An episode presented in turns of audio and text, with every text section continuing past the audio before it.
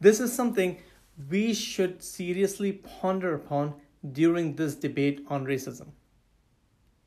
Why should this be limited to race? Should it be limited to race? In addition to color, because the reason why I'm asking this question is because, in addition to color, people are being killed, they have been killed, they will be killed, segregated, differentiated, and discriminated upon around the world because of their religion, their beliefs, their countries, and affinities.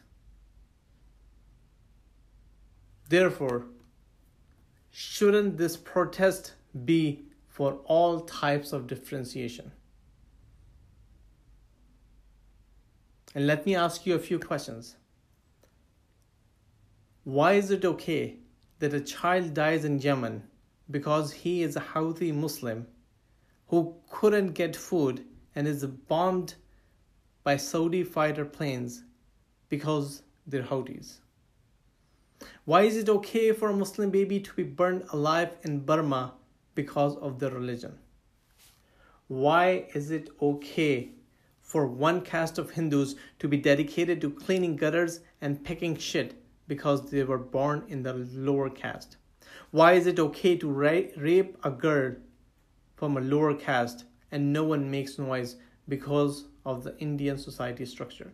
Why is it okay for people in the West to throw their full plates of food into garbage because they took too much in a buffet, while children in Africa and Haiti eat sand biscuits. Literally, biscuits made of sand, literal sand. I'm not even kidding. This is literal sand and dried in the sun. Why is it okay for Kashmiris to be put under house arrest for months because of their religion and anti government inclination? Why is it okay that Israeli police can do whatever it wants in Palestine and the world remains quiet because they are Muslims who belong to Palestine?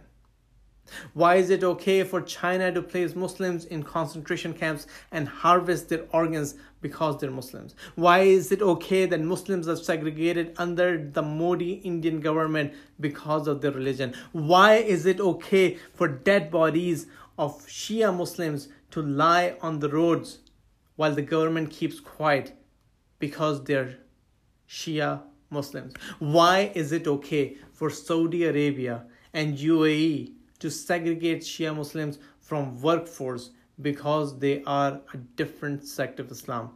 Why is it okay for Saudi Arabia to prevent broader Muslims to approach the holy shrines of the household of the Prophet in Medina and Mecca because other Muslims do not adhere to the same extremist Wahhabi sect as Saudis?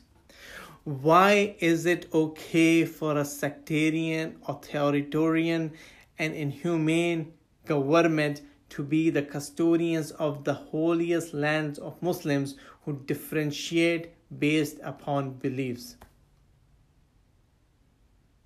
Why is it okay that we focus on race as a source of differentiation in the United States? while the broader world, the entire humanity, suffers from discrimination, segregation, differentiation, even being subject to murder and killing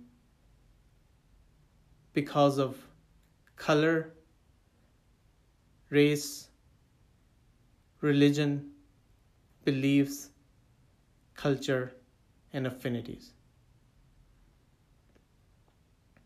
if one thinks that if any of the above situation and circumstances are not okay, the current debate should expand beyond racism in the United States. And it should expand right now. One might ask why. Because if it is not expanded, we will be in the same situation as with the Black Lives Matter movement few years ago. When people stood up in the beginning, when events took place, whether in Baltimore or in other parts of the country. But then people got busy with their lives. Once you get busy with your life, your focus changes, and that's what the establishment wants to distract us from the big picture. If this grand opportunity is lost, the smaller changes will be ignored and or the distractions of humanity between the developed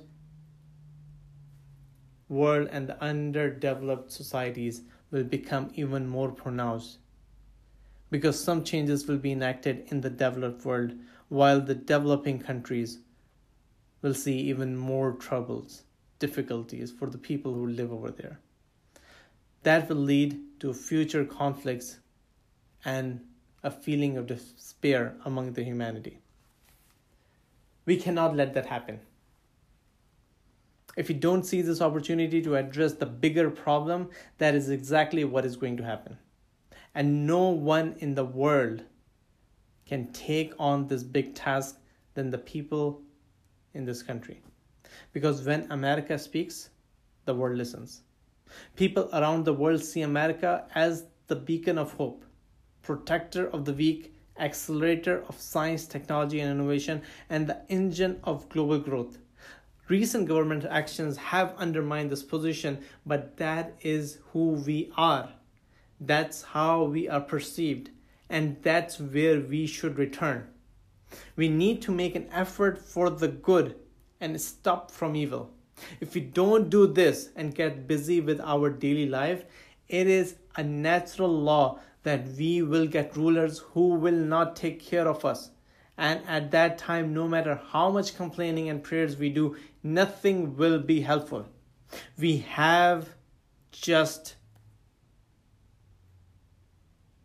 we have, we've just had the taste of this ambivalent behavior in the form of election of one of the probably the most lying president in the history of the United States.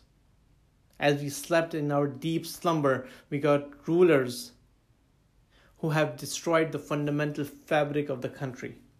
Now it is our duty to knit that fabric back through our voice and through our action. As responsible citizens, it is our responsibility to take the initiative and be proactive in the protests. If we don't go to the protests because of health concerns, we should organize online protests. We should mobilize the masses and support the masses and create a movement for the election day, which is not that far away, only a few months, because that's how we can really bring a change and ensure that America becomes the leader of the world, which many look to